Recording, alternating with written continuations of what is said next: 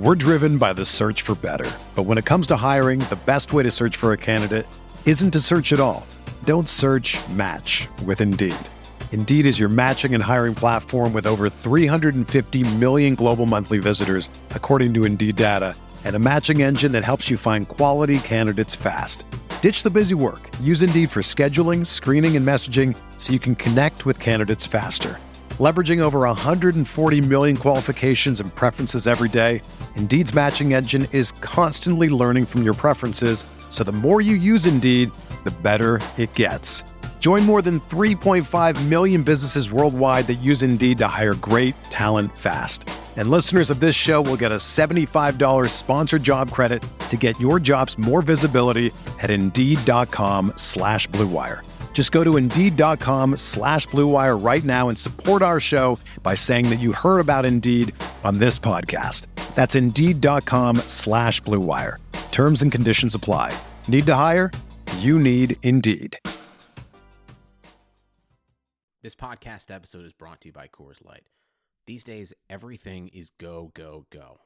It's nonstop hustle all the time. Work, friends, family expect you to be on 24 7.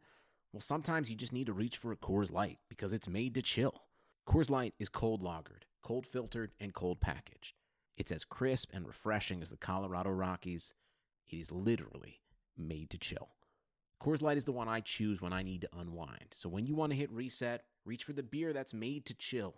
Get Coors Light in the new look delivered straight to your door with Drizly or Instacart. Celebrate responsibly. Coors Brewing Company, Golden, Colorado. Support for this podcast comes from Wild Turkey Kentucky Straight Bourbon Whiskey. Let's tune in to their one on one with Jamal, a real bartender from Old Fourth Ward in Atlanta. I really get into the backstory of whatever I'm pouring, out of respect. There are literally years of experience behind these bottles. Wild Turkey, same recipe since 1942. If you want a true classic, this is what you want to order. Wild Turkey. Wild Turkey Distilling Company, Lawrenceburg, Kentucky. Copyright 2020, Campari American, New York, New York. Never compromise, drink responsibly.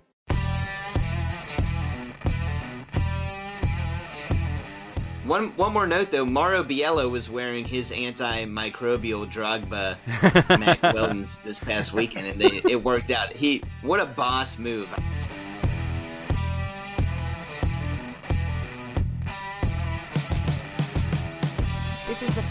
Soccer Podcast brought to you by RotoWire.com, your premier source for fantasy sports.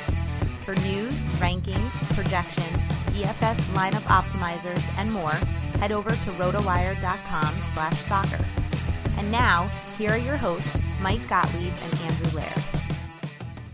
This is the RotoWire Fantasy Soccer Podcast, sponsored by Mack Weldon. RotoWire listeners can use the promo code RotoSoccer over at MackWeldon.com to get 20% off their orders. My name is Andrew Laird, senior soccer editor of RotoWire.com. I might have said that already, but I'm uh, joined by JD Bazo and Skylar Redpath to talk about the final regular season slate of Major League Soccer.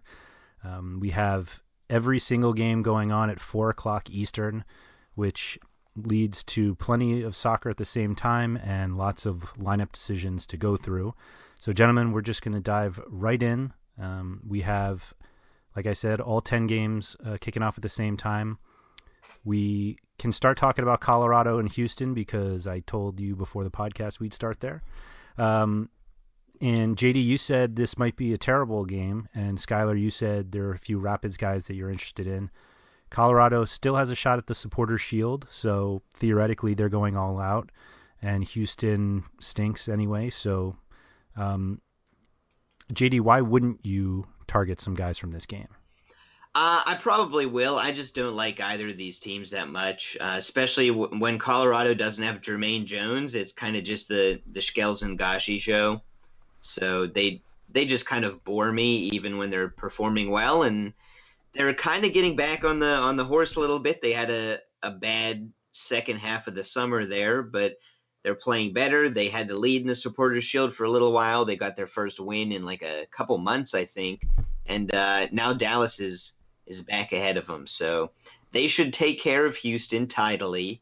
Um, and I definitely can see rostering a couple people in this game. But my problem is every other team is playing on this slate. We have a, a meaty 10 games, and um, it just feels like there's a lot more potential with some other players. So maybe get one Colorado guy if you have to, but I'm not, I'm not gonna be stacking too many uh, teams in any of my lineups just because there's so many choices out there. Mm-hmm. Mm-hmm. And Skylar, is there anybody besides um, Gashi that you're looking at? Are you finally gonna jump into Badji this week? Although he didn't even start last, or was even in the 18 last weekend. He played. He I came think. on Oh, as did a he? sub. Oh, okay. Um, I'm probably in that uh, price range, looking more towards Kevin Doyle.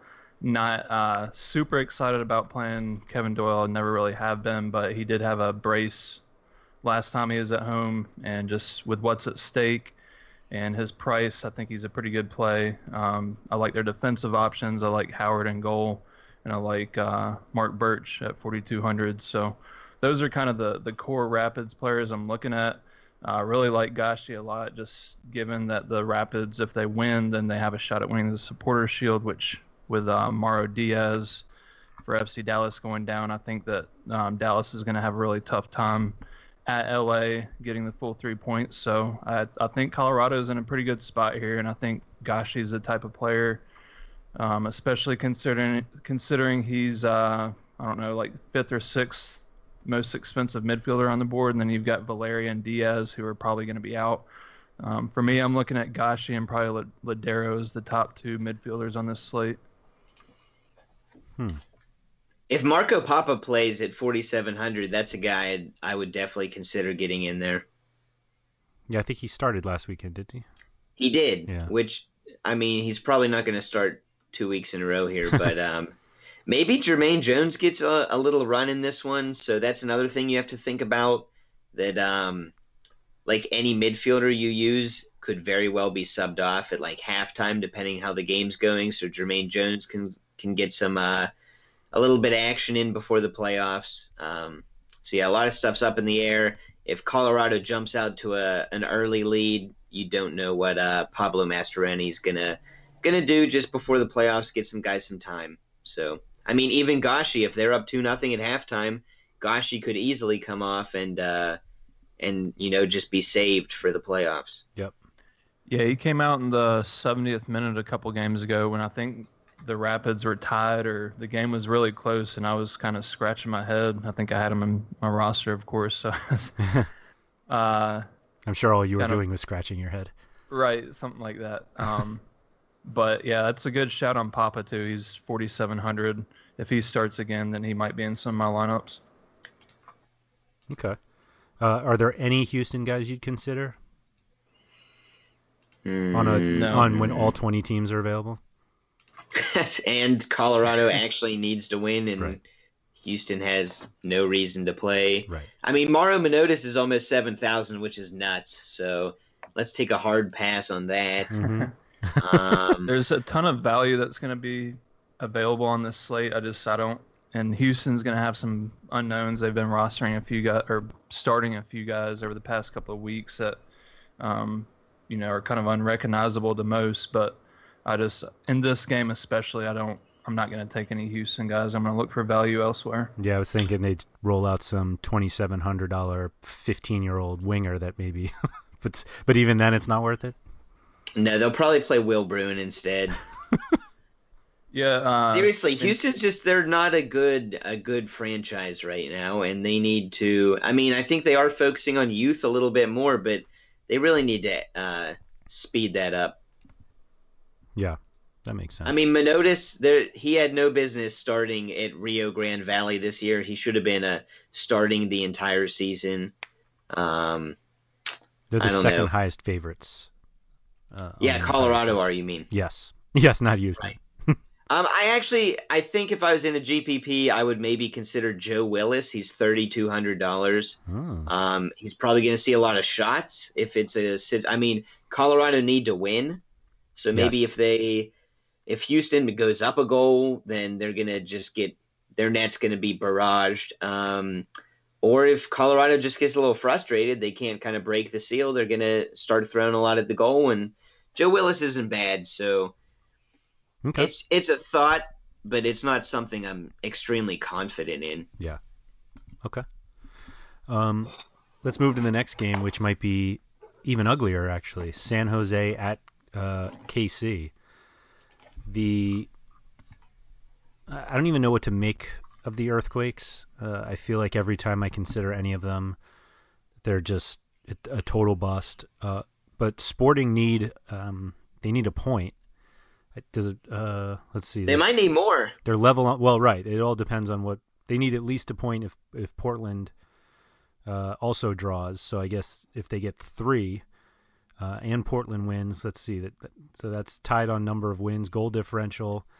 Uh, Sporting it's has only one, one. goal, yeah. So, uh, and then goals four, and they have a uh, Portland actually has a significant lead there. So, theoretically, Sporting Kansas City have to go all out here. Uh, right, they're in with a win, um, and they if they tie, then the Timbers have to lose or, or tie. But they're Um, not in with a win. Right. Um, I think they are. I'm looking at the scenarios here. I mean, that's what according to MLSsoccer.com. That's the, that's if how they it plays out. if they win and Portland wins, then they're tied It's on points and they're tied on wins, and then it's goal differential. And then what if, about that, uh, if that's Salt equal, Lake and Well, Seattle? so- yeah, Salt Lake and Seattle also are in that range. But I mean, what if they both win? right? Well, I think they're uh, playing each other. So Oh, Salt Lake and Seattle are. Yeah. Right. so there's yeah that's that's the big uh, cluster there in the in the West. Is it's those four teams that are still playing for a spot. Gotcha. Oh yeah, so, So- so Sporting and Portland will move ahead of one of uh, RSL and Seattle with wins. Right. Gotcha. Correct. Gotcha. Okay. Fun. So, Dom Dwyer. Yeah. Dom Dwyer, Graham Zusi, Seth Sinovic, Kevin Ellis. That's Oh. the uh, the center back of the week for you guys. Oh, Um, yeah, I mean, I love. But he's a forty-one hundred dollar center back. That's pricey. It is pricey. It's maybe a little little more than I'd like to pay for a center back, but he's he's actually one of those center backs that picks up points. Um, you know, not just a center back that might get you like two or something, and then you hope for a goal. He probably end on like six or seven without a goal. So I'd be willing to take a gamble on him. I think that Sporting will probably get a shutout here. would you Um, rather Ellis than spending thirty eight hundred on Besler? Ah, Besler's in the doghouse. I don't know if Oh, he's he? even. I thought he started last game. Did he? But if Besler doesn't play, then you have Ike Opara at thirty-six hundred dollars. Yep. Right. I love it. If he starts, I like that at 3,600. I'd probably play him over Kevin Ellis, but Definitely. Um, I don't like Besler as much as Kevin Ellis, just because Besler isn't like an aerial threat. Mm-hmm. Scored with his feet Yep. for the U.S. against. Yeah, uh, Kevin Ellis has, I think, multiple goals this season. Mm. Okay. Multiple headed goals, perhaps. Okay. All right. I'm I'm also probably not gonna play Kevin Ellis, but I'm, I can see why Skylar may be enticed a little bit. Okay. And is there just an expectation that San Jose rolls over because they're out? Not really. They're just boring. Yeah. I mean, they they could get a result. They might, probably won't. It's it's kind of up in the air. I don't necessarily think Kansas City are gonna steamroll them. Okay. Have they steamrolled anybody this year? No, I don't think so. Simon Dawkins had a heck of a game last week. Mm-hmm. Mm-hmm. Four shots, seven crosses. Unbelievable. 5,900. What a waste. Um, David Bingham, anyone? I mean, if you assume that Kansas City needs to win, they should be peppering shots too, right? Yeah, unless they go up a goal, then they just can sit Yeah, on it. yeah sit on it. San Jose aren't going to score if Kansas City bunker. Right. Okay. Yeah, if we're talking in that price range, I know we haven't gotten to this game yet, but we just mentioned it. Uh, Seattle, Real Salt Lake, Nick Rimando's price, you know, has that ro- road keeper pricing, $3,400. So Wow. just with what's at stake, I think that's going to be a pretty tightly contested game, and I could see Rimando turning in a pretty good score. So Mhm. that's probably who I'm going to look at if I'm looking in that bargain bin price range. Okay. Yeah, I, I think I do agree with Skylar, but Rimando's floor is lower than the other guys just because Seattle's more dangerous in the attack. Makes sense. Um, All right, let's move on. I don't really want to talk about those two teams.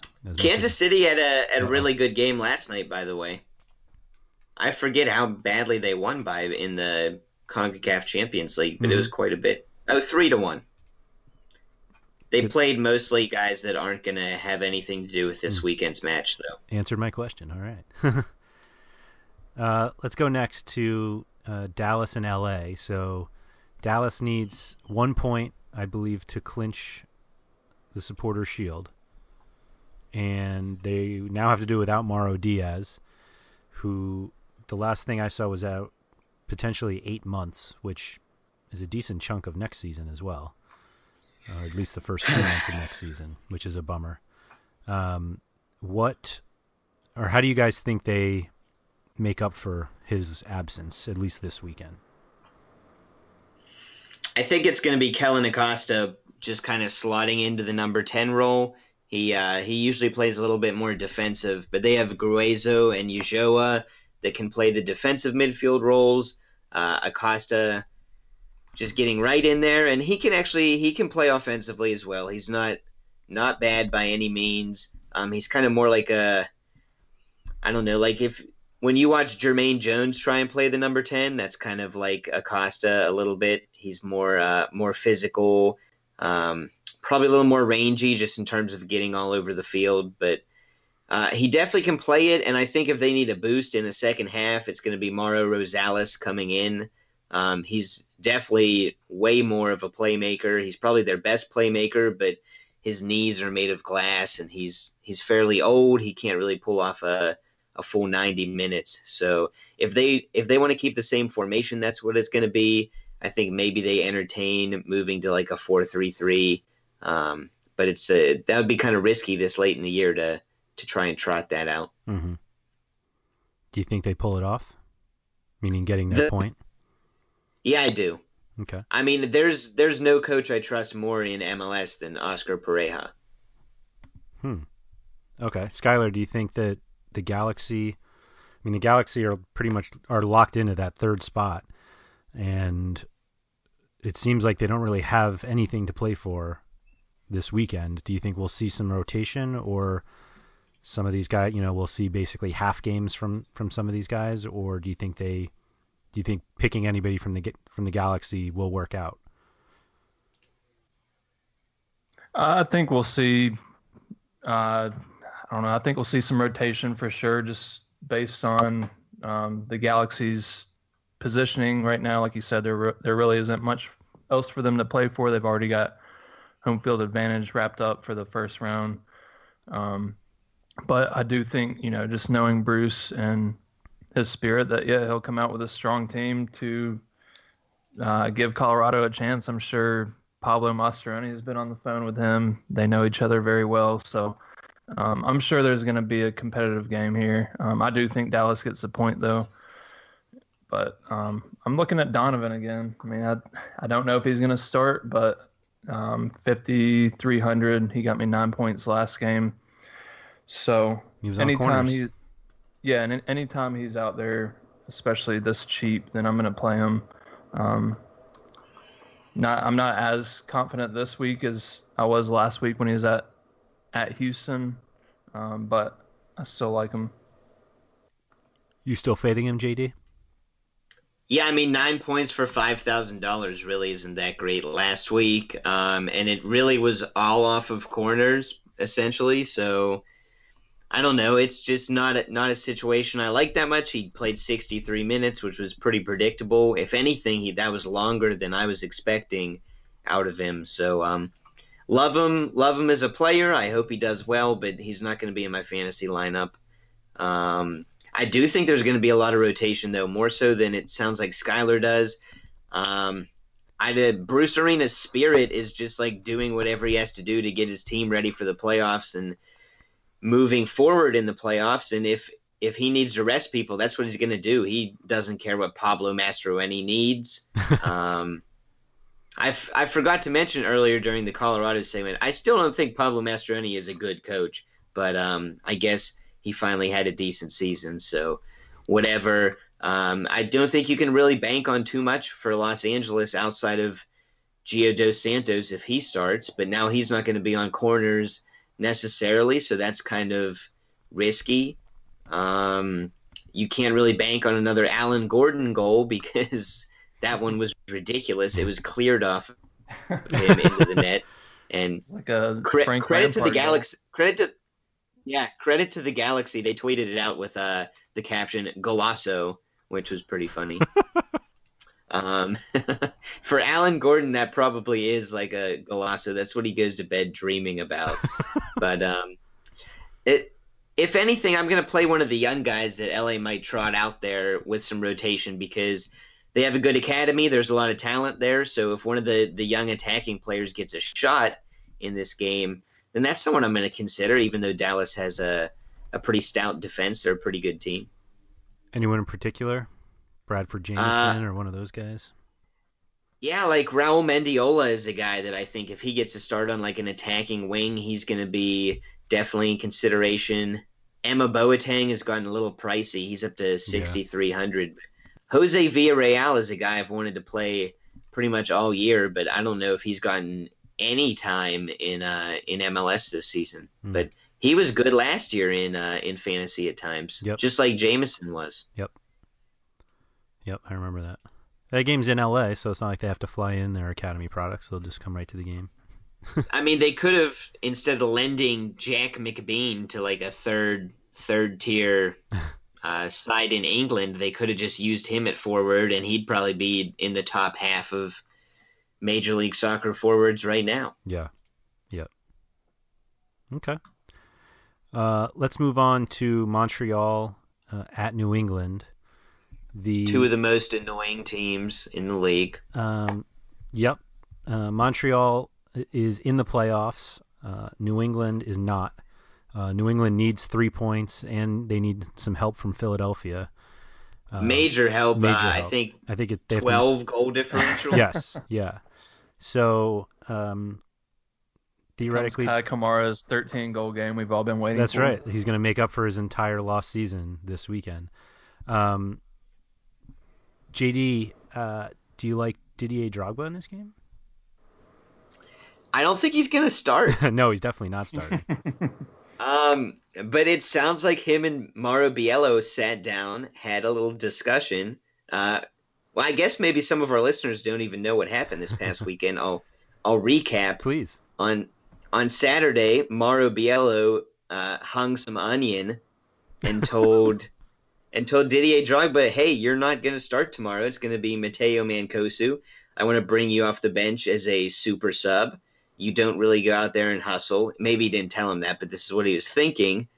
Um, so yeah, he's just said, take a seat. We'll bring you on later, whatever. And Drogba, like for once, I guess, I guess it was just an assault on his character because usually he doesn't seem to care that much about what goes on uh, with Montreal's success these days. But he didn't like being insulted, and he said, "Well, if I'm not going to be in the 11, then don't even put me in the 18." So Drogba was like mysteriously absent until that story came out on Sunday, and I it basically sounded like the end of Drogba in Montreal for me. I mean, it essentially is this season anyway, and then that how do you repair that right before the playoffs? But it sounds like they sat down and Drogba is now accepting of his role. Um, so we'll see how that goes. Do you think he Uh, accepted that for this weekend, knowing they're playing on turf and that there was no way he could play 90 anyway? I think he accepted it knowing that it was like in his contract he can't be a buffoon. like, I mean, if you do that, you're not going to get your paycheck. And if that's how you want perhaps your last, you know, game of your playing career to go, if he's going to hang up the boots, he probably isn't, but who knows? He'll, then I think he's going to get rich in China first. That's what I was thinking. China, or I guess Napoli was like a recent rumor Oh, that came out, or ridiculous. who who knows? Um, but yeah, if that's how he wants, I don't want to say his last real game because China and MLS are probably more comparable than we'd like to admit. Mm. But um, More money there. yes, it's prob- even more top heavy than MLS and their designated player rule is. Yeah. But um, I don't know. I I like Mancosu. He might come off at 60 minutes, but New England like have to score, so they're going to be really pushing the tempo, getting upfield. Chris Tierney is going to be unleashed probably. Mm-hmm. So uh, while we're talking about this game, Chris Tierney might be by far the best defender play. Um, Kei Kamara could be one of the best forward plays just because they're going to be lobbing so many balls into him. But for that matter, then you have to like the Montreal like guys that can counterattack, like a Piatti, like a Mancosu. Mm-hmm. Mm-hmm. How do you think, Skylar? Do you think New England attacks enough, thinking they can somehow make up a 12 goal differential? I mean, they yeah, don't have to score all 12 themselves. Right. I just don't know if it's even worth them putting out that kind of effort at this well, point. What, I mean, what just, else are they gonna do? Just like not come out and play? Yeah, I don't think that they're not that they're not gonna show up, but I don't think that they're gonna go into it thinking we're gonna make this difference this difference up. Well, um, if they win, gotta try. See, they can win six nothing, and then the Rev the Union beat the Red Bulls six nothing. I'm sure crazier thing. I mean. I mean, the Red Bulls, could easily beat the Union six nothing if they wanted to. Not the other way around though. The Union have been one of the worst teams lately. Yeah. Um, I'll be looking to see if Tierney starts. If he's not in the lineup, I'll probably play Lee Nguyen again. I played him last week because Tierney wasn't starting, and I think he's been dealing with some sort of a hamstring. But apparently, he's on the mend. He's uh, he's potentially going to be back in the starting lineup this weekend. Um, I'm just not sure I would play him at 6,500. Um, but I see JD's reasoning there. I mean, the the Revs have nothing to lose at this point. They're going to be throwing everything forward. So this one could turn into a goal fest. Um, it's just picking out the right guys. I had uh, Kelyn Rowe, Lee Nguyen, and Kei Kamara in my lineup last week, and Diego Fagundez was the one that scored. Yeah. So it just it's tough to predict with that team, and I'm I'm ready to I'm ready to move on past the Revs this season, as I'm sure many many are. How about yeah? I mean, I wouldn't touch the Revs goalkeeper in this one, but since New England have to score a ton of goals, maybe Evan Bush is a, a nice tournament play. He's thirty seven hundred dollars. He's on the better team. Montreal are going to want to shore things up before we get into the the postseason. So uh, I see a lot of shots going Evan Bush's way, and given how New England have been playing this season, they're probably not going to be the best shots. Yeah. yeah, and Bobby Shuttleworth on the other side, he's only three hundred dollars more. He's going to start since Knighton got the red card. Uh, yeah, but that was week. what I, I said. Just the way New England has to push forward, I, I right. can't see Shuttleworth being a good play. He's going to be so vulnerable. Right. So if if uh, Montreal is counterattacking and he's having some shots thrown at him, I could see a decent game if uh, if New England are really trying to win it. So I don't know. The Revs uh, again maybe uh, maybe we'll get to see our boy Donnie Smith. He actually came on and uh, played as a sub, I think, a few minutes last game. Three crosses in 33 minutes. Man, that guy's a crossing machine. I, as soon so, as I saw that Tierney wasn't in the lineup, I was like, "Oh my gosh, Smith is starting!" And it's like, ah, oh, they're sitting next to each other. well, uh, Heaps has actually come out and said that we'll see some a few fresh new faces this weekend. So maybe he's one of them. How about their first round draft pick, Scotty McCrary? Let's get him or Jordan McCrary. Jordan. Sorry, where did I come up with Scotty? Anyway, Jordan McCrary uh, hasn't seen any time. He's twenty five hundred. Get him in there if you really don't think you have any chance. Why do you like Lee Nguyen in this one? Like Me? I know everything well, we've said, but like we've said just, this for like weeks, and yeah, it's really based on if uh, Tierney doesn't start because he's he'll be on the set pieces. He didn't start last weekend um, either. What did he have? Nine. I mean, that's. Yeah, he had eight. He took the corner kicks. Um, had I guess he had six crosses. So. I think he's yeah, mailed I mean, it in. He's mailed yeah. it in this year, I think. So I, he's not a terrible play, 6,400 if he's on all the set pieces, but not the greatest either. Mm-hmm. Yeah. All right. Um, let's go to the next game. We've got uh, Columbus at New York City FC, which um, New York City have not locked up the two seed. Um, I don't think they have. Yeah, they won't. They won't be able to get the top seed. Um, so they obviously have plenty to play for. They're playing a, a crew side that has been pretty horrendous. Um, David Villa is obviously at the top of many lists. Who do you guys like after David Villa in this game? Hmm. I don't know. I'm so honed in on David Villa. This is it's going to be the, the David Villa show. It's him and BWP for the Golden Boot. Villa's one goal back, so I'm probably all over David Villa everywhere, Yeah. including my captain for MLS Fantasy. This is prime position for him to score a hat trick. So I just haven't even really thought put much thought into it other than seeing this game, New York City against Columbus, and just David Villa is the only thing that comes to mind. So. Mhm. Yeah, I mean Frank Lampard is almost certainly going to be out of this one, correct? Yeah. So, I- I mean, I think we can safely rule out Mix Diskerud. Abby Wambach has. Um, Well, Yeah. I didn't even see that, but is it just how she hates people that weren't actually born in America? yes, she, she had another another comment recently about it. Um, Gotcha. So I think Matarrita's injured now, isn't yes, I believe so. Although they haven't gotten much out of their fullbacks since they play center backs just out wide instead of using real fullbacks. But he? I think R.J. Allen's supposed to be back on the other side if that entices you at all. Jack Mm, Harrison, anyone? No. I mean, if you like Villa, then I I wouldn't hate stacking Harrison or McNamara or even a Pirlo uh, with him. I mean, Pirlo is still a great distributor, and David Villa really wants the golden boot. So, what do you think Pirlo's first instinct is going to be every single time he gets the ball? It's going to be David Villa. Yeah. But um, it's just all none of those are safe, which is the, the my problem. And even though we're we talk GPP a lot and what we're going to do in tournaments, I mean there can be safe plays that also have equal upside. So I don't know if you really need to take a stab at at any of these guys, but maybe a Tommy McNamara intrigues me. Hmm. Okay. Um, He hasn't had a, a big game in a while, and Yeah. he's certainly capable of putting up some some nice totals. And he he works well with every single person on that team now. So um, that's one bonus he has going for him.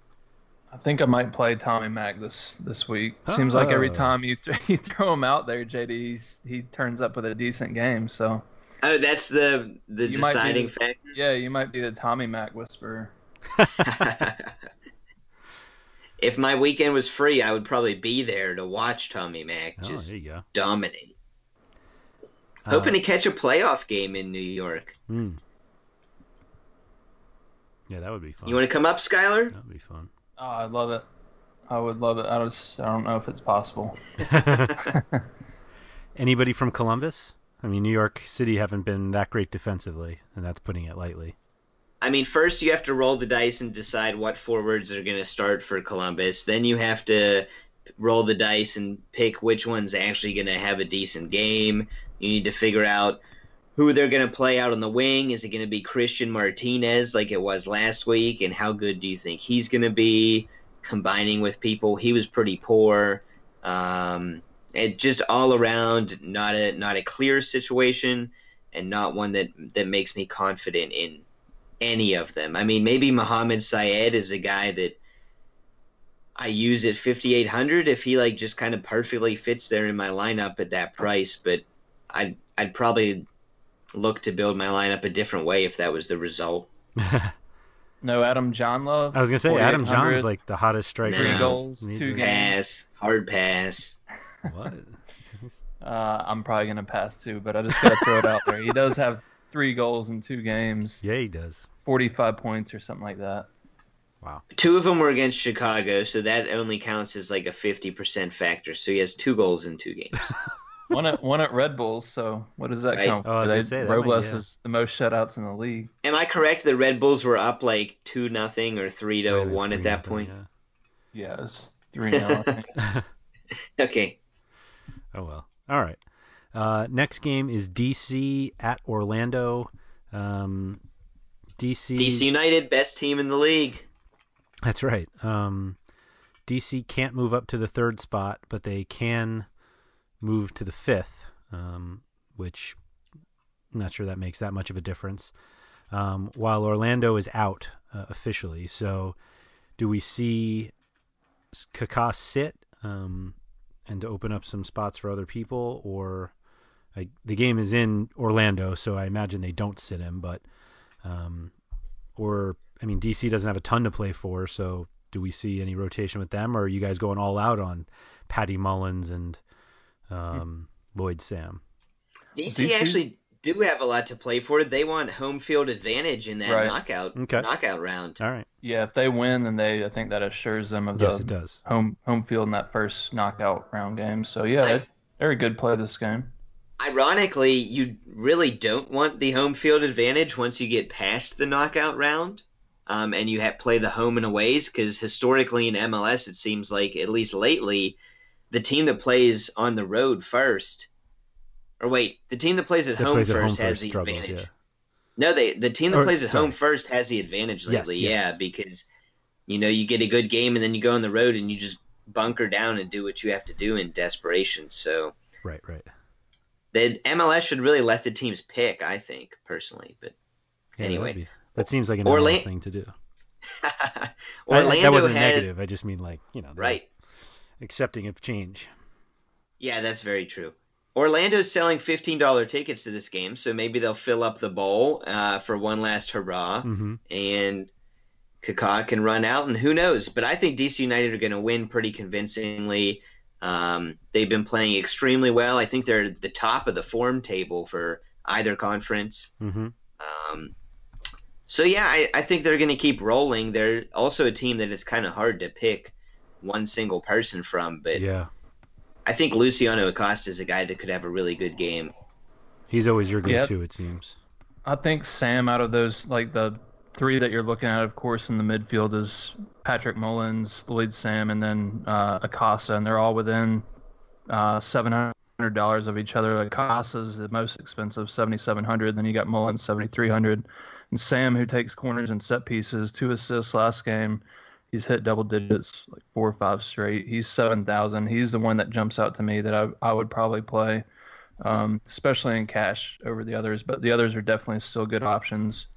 Um, but Sam is the one that I'm probably gravitating towards. Mm-hmm. Okay. It sounds like Sean Franklin may be close to returning this weekend. I'm not sure. Um, Nick DeLeon's been kind of playing in that right back spot. Yep. So Sean Franklin's 4,000. It, it wouldn't be a terrible play, but keep in mind, I mean, he is returning from an injury, so. Mm-hmm.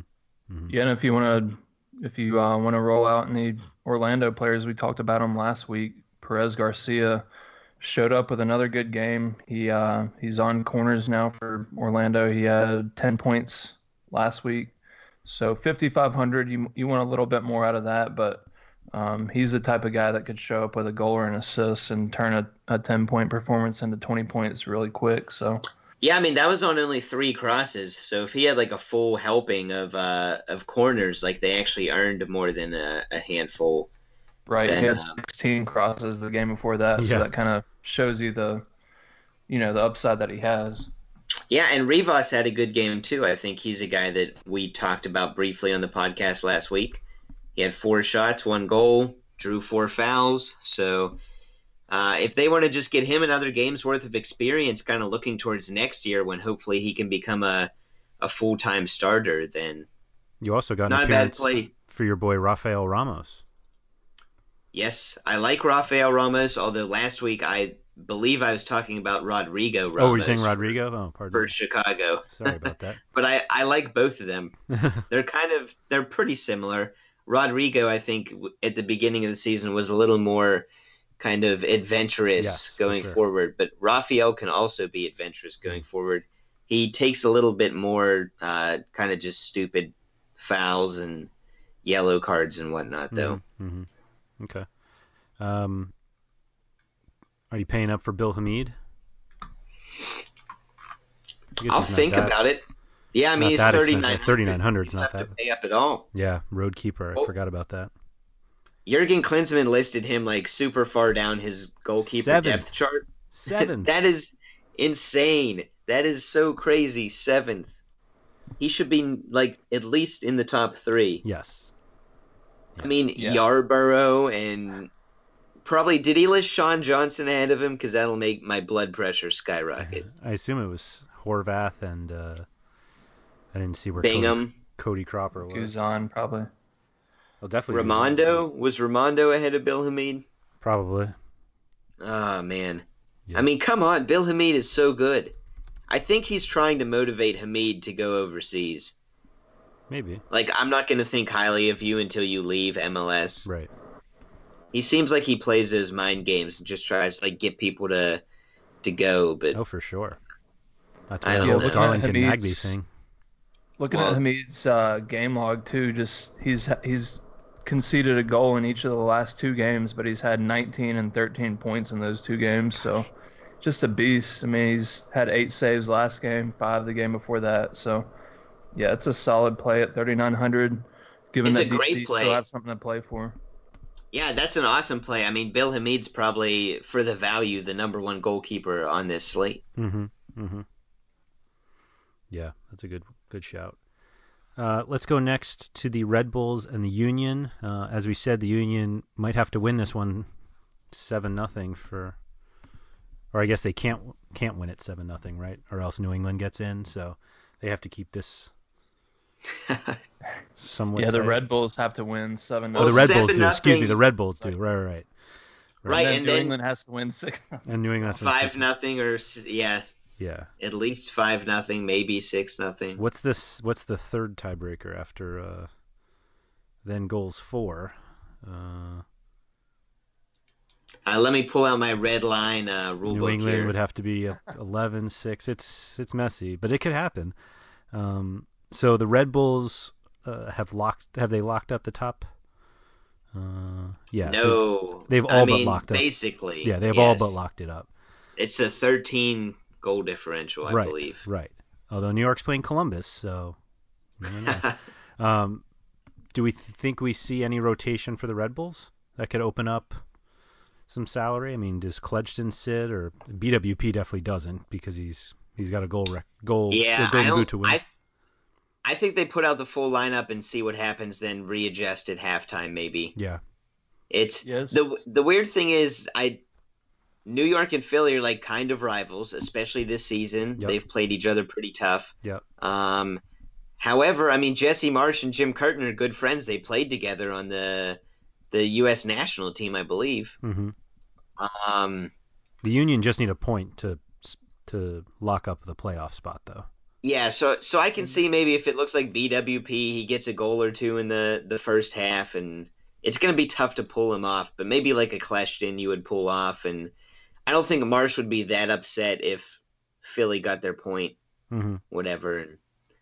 Yeah, I- I really, I, I, Philly, Philly can lose. They, there's not going to be any turning around of a 12 goal, 13 goal differential. So, and New York actually are- do have the uh, top seed locked up, Yeah. unless kind of the the same deal. I think if uh, they lose and then New York wins by like 13 goal, or New York City wins by like 13 goals, they could leapfrog frog them. But um, Red Bulls really don't have anything to play for here other than BWP's Golden Boot. So.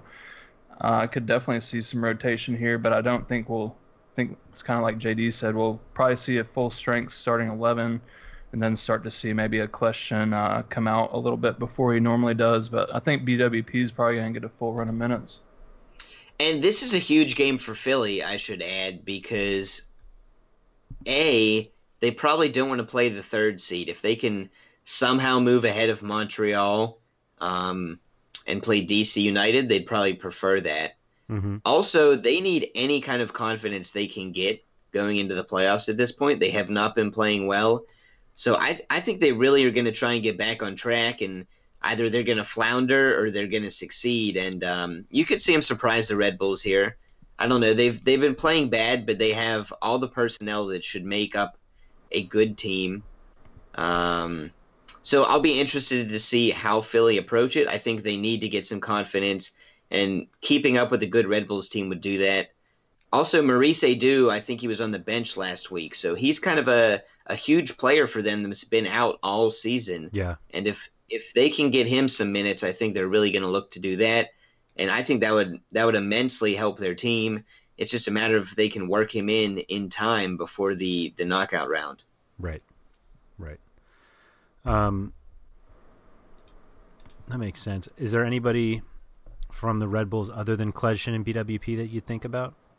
Yeah, I mean Grella. Grella looked pretty good last week. I think I wrote him up, and he scored a goal. He had three shots. All of them were on target. Yep. Uh, total 19 points. So he's in there. I think they said Royer is uh, is probably going to be back this week too. So he's 4,300 if he gets in there instead. Um, pretty much any Red Bulls like attacking player I consider. I mean, Felipe and Dax McCarty probably not so much, but even they like have good games fairly frequently.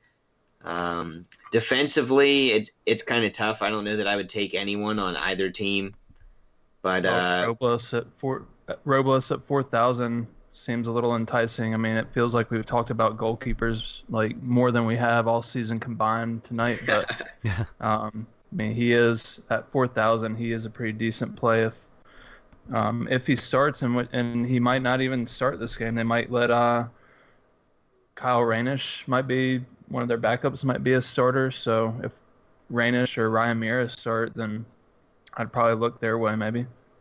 I was actually going to say Andre Blake on the other side was one that interested me. If BWP is really trying to secure the golden boot and just kind of firing uh, at will on target, we've seen many Yeah, he's only times. forty two hundred.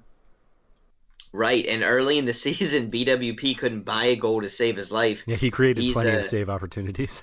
Yes, he is a very streaky finisher, and a lot of times he he kind of goes by the the Wayne Gretzky um, That's right. method of thinking. Just put it on target, and something good's going to happen. He doesn't need to pick a corner or whatever, and that kind of bites BWP sometimes because it goes straight to the keeper a lot. hmm Which is, I mean, I don't think that's a bad way to approach it whatsoever either. I should add, but um, it can be frustrating when you're watching him and you want a goal, and instead of trying to pick a corner, he he kind of puts it close to the keeper. Yep. Yep. I hear you. Um, let's move on to the next game, which has probably the biggest implications for both teams uh, in terms of a single game. We've got RSL at Seattle. Both need, or RSL um, needs a point to get. I can't even tell if they're going. If that that doesn't even guarantee them, I guess. Um, oh yes, a point does because then Seattle won't get in. But anyway, Right. Seattle uh, makes everything a lot easier if they win. Same with RSL. Skylar, I think you said earlier that. Uh, did you say Lodeiro was your top midfielder this week? Yeah, absolutely. Him and uh, Gashi are up there up there for me. Um, I guess uh, is yeah, Ivanschitz is definitely still out, so Lodeiro is going to be on all set pieces. Seattle have everything at stake here. Um, I mean, he's just he's a game changer. So I'm paying up uh, ten thousand five hundred. He's definitely my top midfielder on the slate. Um, I just I don't know where else to go with Seattle. I mean, Jordan Morris is so goal dependent. I just I don't feel like I could play him other than like a two game slate. I Yeah. mean, it, it's a huge game for Seattle. I just I feel like a guy like Lodeiro is going to be the difference. Yeah, I really like Lodeiro too. I don't think he's as overwhelmingly my favorite midfielder as he is for Skylar, but he he very well could be the top once I I take a look at my rankings and figure things out. Um, I think Valeri is up there if he's healthy and deemed fit to play. I think Kljestan is also up there, despite concerns. Maybe he comes off a little bit early. Um, and I think Piatti is Piatti's in the conversation. So is Gashi. Um, so I, I, I don't think he's running away with it because RSL, I think Kyle Beckerman is going to try and hound Lodeiro all game, maybe closer to a, a shadowing type of thing than we usually see. Because if you shut down Lodeiro, you essentially are going to shut down Seattle's entire attack. Yep. Um, so I'm curious to see how they play him. I do think he can can rise above that and still be a huge fantasy contributor. So yeah, he's he's way up there. I I can see exactly why Skylar says he's his top play. He does it all. He takes the set pieces, um, usually the corners, and uh, good bet for a goal. Great bet for an assist. I think Jordan Morris is a, a fine play, even though he's goal dependent. So it's it's going to be a good game. It's probably the one that everyone's most anticipating this weekend, and yeah, that that's about all I have. I think RSLs you have to consider some of their options as well, but it's always tough because they have just kind of three good forwards, and it's it's tough to decide who's gonna gonna get the goal between all of them. Yeah, that's what I was. But they're really the only ones you're considering, right? I mean, Javier Morales is a guy I, you know, have really liked in the past, uh, particularly prior seasons. And I think we were reminiscing a couple weeks ago off the podcast, Andrew. Me and Skylar had him ranked like yeah, way high one up in two. our I- mid- yeah, yeah in our preseason midfielder rankings because because he had those three great forwards playing in front of him. right. But um, he he work out. He's definitely taken a step back. He's older. Um, he he has had a just kind of a penchant for getting hurt. Um, but sad to see because he's he was truly one of the the better hard nosed and playmaking at the same time midfielders um, in his prime and even well past his prime. But yeah, I think it's the three forwards pretty much. Maybe you can get a fullback in there for RSL if you you really believe like Demar Phillips. Um, I know Skylar ha- has a thing for Jamison Olave, um, but I think I'm gonna pass overall. I'm gonna pass on the goalkeepers in this one. I know Rimando was a he's very cheap, kind of a a nice high upside play that Skylar mentioned, but I just like some of the options elsewhere. And for me, this game's Lodeiro and maybe maybe a burrito. Uh, Plata is almost ten thousand, which is nuts. So Mob Yeah, kind of the same as Jordan Morris, just very goal dependent for the price. That's the thing with me with uh with uh Plata especially. I mean the pricing just so tight the slate, especially if you're gonna try to squeeze in some sort of via Lodeiro or via Gashi combo. I mean you're not gonna have much left over. You're gonna have to find the value. There's no way you'll be able to squeeze um, three top tier guys in like that. So uh, I hate to fade him because it is such a huge game for Salt Lake. I think Plata's probably gonna have a good game um, could go under the radar just because there are so many guys in that price range that a lot of people are going to pick over him. Yeah, he'll be some of the lowest owned out of like any kind of top tier attacking play. So it, it might be if the the tournaments were bigger and it would be a if I like would put ten entries into the GPP, then excuse me, uh, Plata would probably be definitely in a lineup just because his upside is immense. His ownership is going to be so low, but this tournament's not really. There's 294 spots in the biggest one. I bet the maximum prize is like 300 bucks. So That's 500. 500. Pretty Okay. It's Wait, ha- it's half the pot. it's one. I. It says here 100 unless I entered the wrong thing. Okay, yeah, I'm I'm thinking of the fifty dollar entry one. Oh yeah. That's that's the that's the uh, kind of grand finale, season finale fifty. Yeah, but there's like what 50 spots in their grand finale tournament. Sweet. 22. Uh, oh my god. I, never mind. But um, okay, so if if you put ten entries into the one K sweeper for the hundred dollar top prize, I mean, you're at forty bucks to win a hundred if you are the best out of everyone. That's not not good value. Unless you just train it and then you could take the top ten spots. yeah, and then if you lose, like if you don't get anywhere close to the top five, even if all your lineups cash, you're like breaking even. Mm-hmm. Mm-hmm. Oh man, that's depressing. But yeah, so I I kind of like Plata, but Okay. Probably probably what five lineups will have him in the uh, yeah. in the big Of tournament. 294. Yeah. Maybe I'll put him in the fifty There just for go. fun. There you go. Um, next is Chicago at Toronto. Skylar, you said David Villa was your FMLS captain home against Columbus, which means you would not be picking Giovinco home against Chicago. Um, he's still in my lineup, but I'm I'm just so set on David Villa. I mean, it's I mean, don't, don't get count me wrong. I, I love Villa, so Right. Don't count Giovinco out from a big week. Like this is a prime spot for him to shine too. But um, He only had FML. nine shots last week. he only had nine shots and an assist in 90 minutes when we were all kind of like, oh, is he gonna play 60? Is he gonna be? Is he even gonna start? And they Um, need to win. They need to jump ahead of. I mean, they don't need to, but it would be nice if they got a first round bye and Giovinco could rest. Yeah, they have a shot to So, win. um, yeah, I mean, if I mean, they have if shot to move up, so they should they they need to play to win. and it's Chicago, so you don't even really have to try if you want to to beat them or score against them. So, yeah, I I agree with Skylar. I'm kind of leaning towards David Villa, but it's so close. I mean, Giovinco's so good. Yeah. Yeah, captain wise, and uh, it's a tough call. I think it's going to be split down the middle. Um, I just I feel like David Villa is the guaranteed goal. BWP was my guaranteed goal last weekend, and it and he came through. And I think David Villa's guaranteed goal. Giovinco, you can't really say is not, but um, he's going to get all the other peripheral stats that you want, especially on DraftKings.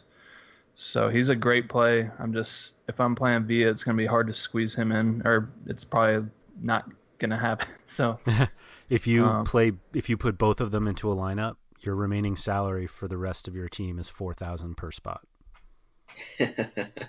man, It's a bunch of Tommy Thompsons.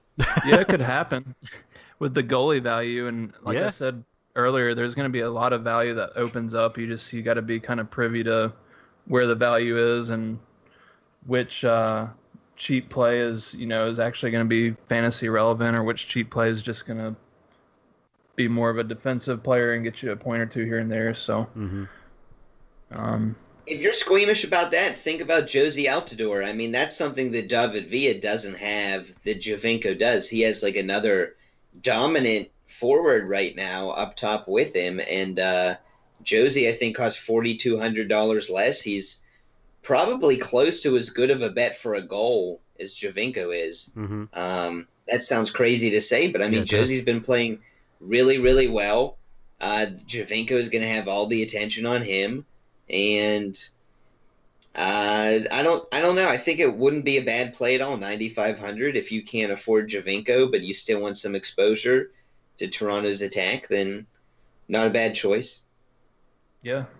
Or uh, Armando that. Cooper, That's right. okay. Split that in half. Armando Cooper. Man, he's been a beast. He's so good. Yeah five thousand. I think I talked about Donovan earlier for around that same price point. But if it's between, if it comes down to choosing somebody at five thousand, then Armando Cooper's the guy. Um, his price has jumped pretty significantly over the past few weeks, but rightfully so. He's hit double digits in three straight. Um, only one assist over that the course of those games, so that just proves you know that he's picking up stats everywhere else. So Yeah, and Uh, it's not really from it's not really from shots and crosses either. It's just like a conglomeration of everything, especially fouls drawn, Yeah, he draws a ton of Yeah. fouls. drawing fouls, uh, winning tackles tackles. won. Yeah, It's just it's all over the place. And now you know he, we haven't even seen we've just seen him play with Giovinco one game, so I think he's got a lot to build on and love the play even at five thousand, even though it's more than we've had to pay um, so far. I'd still play him this weekend. Mm. yeah. Toronto's going to be really tough out in the playoffs. I hope they don't choke in the the first knockout round if they have to play in it. Yeah, yeah, for sure. Chicago players. No, Probably not. I mean, Accam, he was he. I mean, he looked like Messi out there last weekend. Like- I watched the game and he actually like he looked like Messi going at uh who were they who was Chicago New playing last England. week? New England. New England. Yeah. So I mean I guess take that for what it's worth, but um he was causing fits from the start and I was I mean it surprised me a little bit just because of some of what we've talked to talked about already on the podcast in weeks past, like just so hit or miss with him. Like he's he'll show up with a game like this and then he'll turn in like a two perform two point performance the next game. So um, probably avoiding him against Toronto on the road, but man, I love watching him play, especially in a game like that, like last weekend. That was fun to watch. Hmm. Yeah. Another guy that we didn't uh, mention from Toronto that I like is Justin Morrow. Um, he's kind of expensive, I guess, for a defender, but feels like he's been pushing double digits the past several weeks. So, um, and he's he's getting in good spots. I mean, he's actually like moving up into the box and in the box when Toronto FC is on the attack. So, um, good things happen when that happens, and for a defender, then um, that's what I like. That's how that's who I like to roll out. So. Yeah, he's had 12 or more points in five of his last six matches, which is wow incredible for a fullback. And um, I guess if you want to save money on Tierney for 6,500, but you still want an elite defender, Morrow is a great choice. I think Taylor Kemp is another guy that I would put up there with the two of them. And yeah, Morrow is a guy that wasn't really on my radar too much, but definitely someone that people could consider. That's for sure. Yeah, yeah, definitely. Uh, final game is Portland at Vancouver. Portland with plenty to play for. Vancouver, um, not so much. Is how big of a loss? Uh, I don't want to say like how big of a loss is Valeri if he doesn't play, but if Valeri huge, yeah, if Valeri doesn't play, does that make you consider other guys from Portland, or you just off them completely because of that? No, I would consider other guys from Portland. I mean, they they need this game. They're going to be pushing uh, for the win. I mean, I guess maybe if they go up, then they just kind of bunker. But I I don't know. I just see I see Portland coming out and taking care of business in this one. It is a Cascadia Cup match, and I believe that Vancouver is still in a position where they could win it with a result. Um, Portland hasn't won on the that. road at all this year. That's the thing that worries me. yeah, I mean, made um, WhoScored isn't really. They don't have the Cascadia Cup standings here in front of me, but I, I, I think do right. think I think I've heard rumblings of that. That Vancouver's actually still playing for that. They might actually be the front runner at this point for it, and uh, but Portland might be able to jump them. I'm not positive, but anyway, um, the the one concern with Portland is they put out a, a solid squad last night against Saprissa. They needed to get a result to uh, go into the knockout rounds of CONCACAF Champions League and unfortunately they tied 1-1. So it was at home, but it was kind of a rainy and tiresome uh, match, and I don't know, just a little bit concerning. They're going to be drained. They had an emotional game last week against Colorado. I think what they stole a, a one nothing game, played played decently, but Colorado kind of came back towards the end and gave them a little bit of a scare. And if they don't have Valeri and they have to play Ned Grabavoy again, majorly concerning. It feels like it might be a Darlington Nagbe game, though. It seems like he's always stepped up against Vancouver. I might be wrong, but feels like I've seen him score a couple goals against them. And I, I totally been, agree. Yeah, he's been so quiet all season. He's going to go overlooked on this slate. Especially um, that there's some, you know, there's talk about him and Klinsmann now. So right. I feel like maybe he has a little bit extra motivation to kind of kind of shut some people up, but particularly Klinsmann, who kind of jerked him around in terms of calling him in, not playing him, and you know, I mean, the trip from Portland's really far to these countries that he has to play down in the Central America and whatnot. So if you just make him come and you don't give him any minutes after he he's looked good in every single appearance for the national team. Mm-hmm. So and uh, I was listening to Open Wide for some soccer podcasts, and they were talking about how like Kljestan got so many minutes last time they were both in camp together, and Kljestan wasn't even originally a call up yeah. to the camp. He replaced John Brooks, and then he's getting significant minutes. Nagbe, who looked good in the uh, the Copa America action that he had, just kind of got overlooked. So I don't blame him for not wanting to go into camp, um, particularly when Portland was in this this important stretch. He wanted to be with his team, and yeah. don't blame him whatsoever. I I do think he has a big game. He's only forty six hundred. Uh, yeah, his probably... price actually dropped lot from last week. He had 12 points last week. Yeah, his price dropped 100 bucks, so I'll take one that. Of, one of the better values on the slate for for sure. He had five shots. That's might be his first game in all season. He's had five shots. Hmm. Hmm. Plus, Pedro Morales and David Ousted aren't the best of friends lately. I think uh, I shared that shared that with you guys this morning. It sounds like they got into a fight, and Ousted if said, "You want to fight? How about you show some fight on a Saturday?" Hmm. I took out a curse word or two, but yes. Does it I agree. Pedro Morales has been super disappointing this year. Just get him out of here. Mm-hmm. Yeah, he's been a total. Him that whole Drogba, team's been a bust. Yeah, him and Drogba can go play in China together. Pedro has a goal in his last two starts. Uh oh. Yeah, that's good for him. He's not helping the team in any other way. Are they both from the spot? Probably. yeah, I think they are actually. Yeah. Alfonso Alfonso Davies is just banking it off of him into the goal. Ugh. Where was he last week? I was just about to say that. MIA. Yeah, I don't know. He probably had like a math test the next day. I was just about to say that. Or prom or something. it is Uh, prom time. it is. is Nah, no, no, it's not. no, what am I even- talking Not about? Not even close, actually. But there's got to be some sort of uh, cotillion or whatever they call them these days. You're old. yeah, yeah. Actually, you don't even have any school dance until my prom. So, um, speaking of dressing up, how about that? Um, I want to take a minute to thank our sponsors, Halloween? Mack Weldon. Oh. No, Mack Weldon. Um, as a reminder, you can use the promo code Roto Soccer, R O T O, and soccer. Uh, you've now made me feel guilty about spelling soccer out, so I'll just say soccer. Um, to get 20% off your order, we thank them very much for sponsoring this podcast. Um, and JD, you going to wear them tomorrow for your birthday? it's not only my birthday; it's uh, a a company dinner as well. So I will probably be sporting them. Yes, uh, looking my finest, There you go. and no one no one will know, but I will.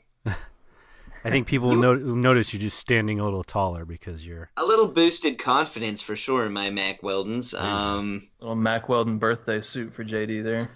and s- speaking of just work situations, other things, and especially dress clothes and Mack Weldons, I should note that some some other premium underwear I have ordered from other companies, they don't have a fly. So like when you have to go to the bathroom in dress clothes, very inconvenient. But Mack Weldon does, which I super appreciate. I didn't even know that existed.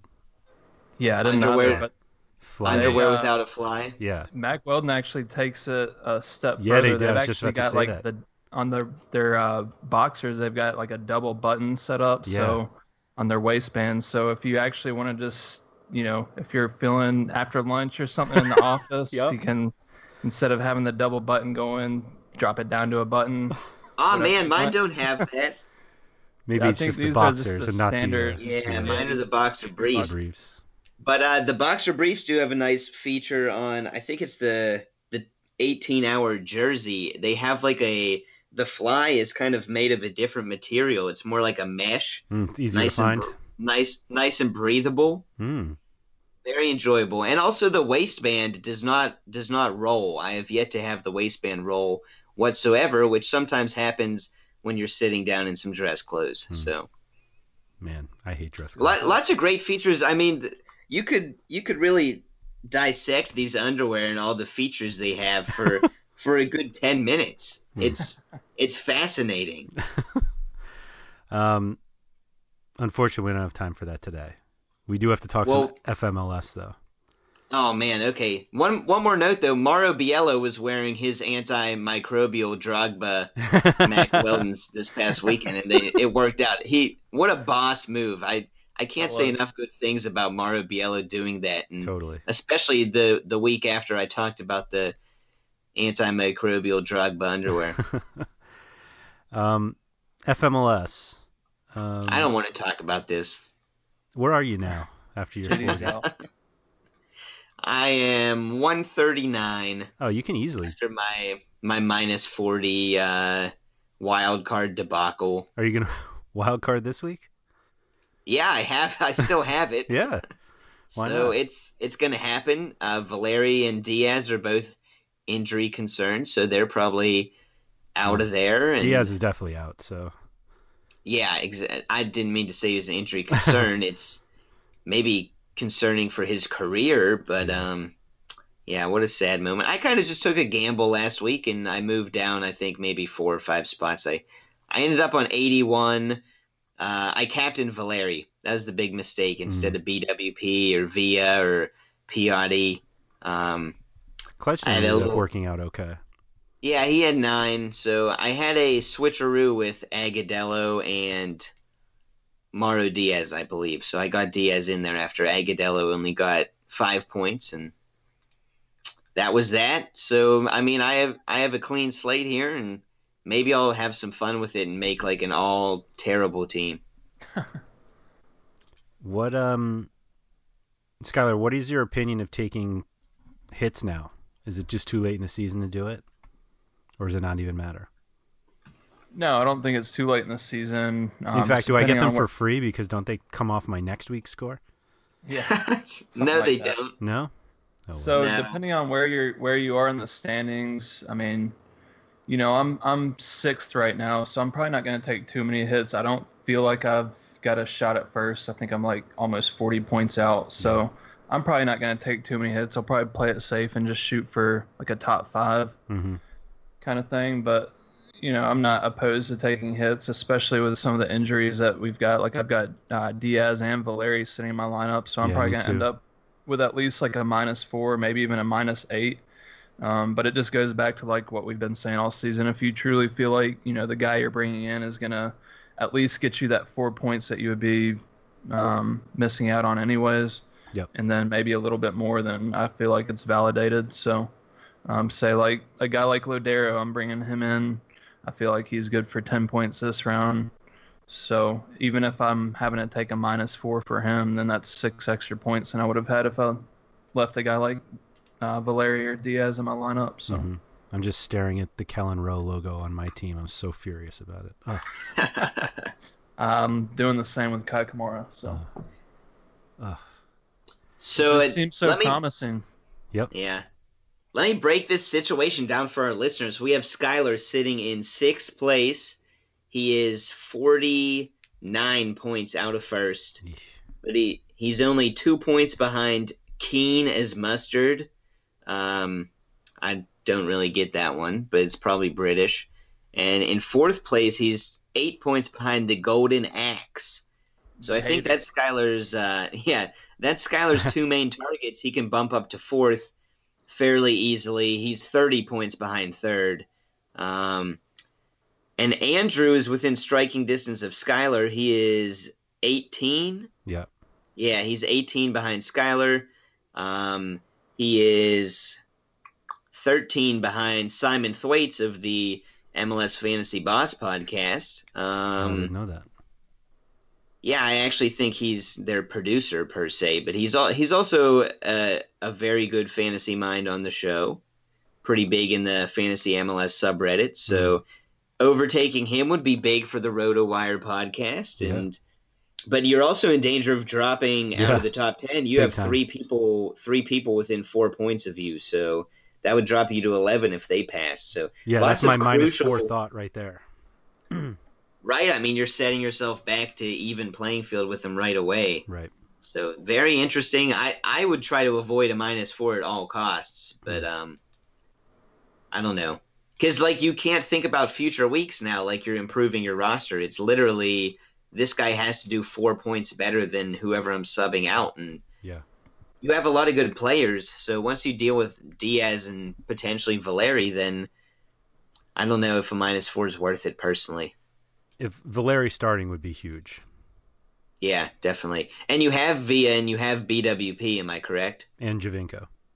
and Giovinco. So I mean, you have the three the three big guns you need to worry about. Yeah. Yeah, so I've got Giovinco, uh, BWP, and Kei. Obviously, I'm bringing Villa in for Kei, but then I've got to deal with Diaz and Valeri in the midfield. So that's Mhm. where I'm thinking that's at least a minus four here. But um, just obviously, it's it almost goes without saying. Like we all, with all the games starting at the same time, we, we're going to get to see all the starting lineups. So there's no sense in making your transfers ahead of time. yes. Oh gosh. Um, hold off until you see what what everybody what all the lineups look like and um, if Valeri starts that kind of thing. So Yeah, we really I can't believe all three of us didn't have Lodeiro last week. uh, that's that's what keeps eating at me Me is too. Lodeiro instead of Kei. Like what what was I thinking? I mean, it's, I guess New England. It just seemed like New England was in a prime position. If Philadelphia loses, which they did, all New England has had to do is get a win at Chicago, which didn't seem unreasonable,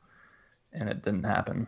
It wasn't was, unreasonable. Yeah, Chicago, uh, New England choked. Yeah, Lodeiro at Dallas wasn't a great matchup. Dallas needed a win. You know, they needed to keep. Yeah, pace, but so. Lodeiro is just one of the best playmakers in the league. So I was, I was out. That's all I've got right now. So. Piat, the dropping Piatti was what infuriated me the most. Ugh.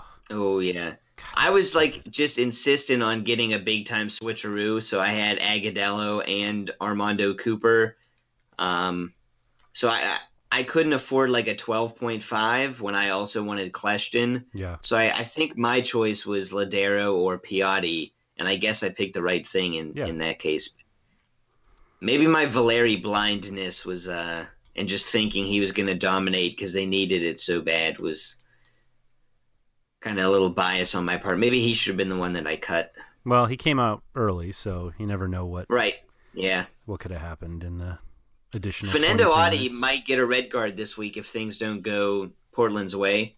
He was really feisty last week. I mean, he was complaining to the ref the whole time, somewhat justifiably, but he he was pretty close to at least a, a yellow. Mm-hmm. And Kevin Doyle is a prick. I think him and him and Adi were kind of going at each other, or maybe uh, Doyle and multiple other people. But yeah, that that can't be said enough. You don't realize it because Kevin Doyle like never plays, but when he is in there, man, not a fan. All right. Uh, well, guys, good luck this weekend uh, with both. Well, I really want to see what uh, JD comes up with with this wild card because I feel like you have every reason to just go for it. Um, but thank you to you guys. Thanks to Mack Weldon for sponsoring this podcast, and good luck this weekend, guys. Good luck, everybody. Good luck, guys. Thank you for listening to the RotoWire Fantasy Soccer Podcast. For more great content, visit rotowire.com slash soccer.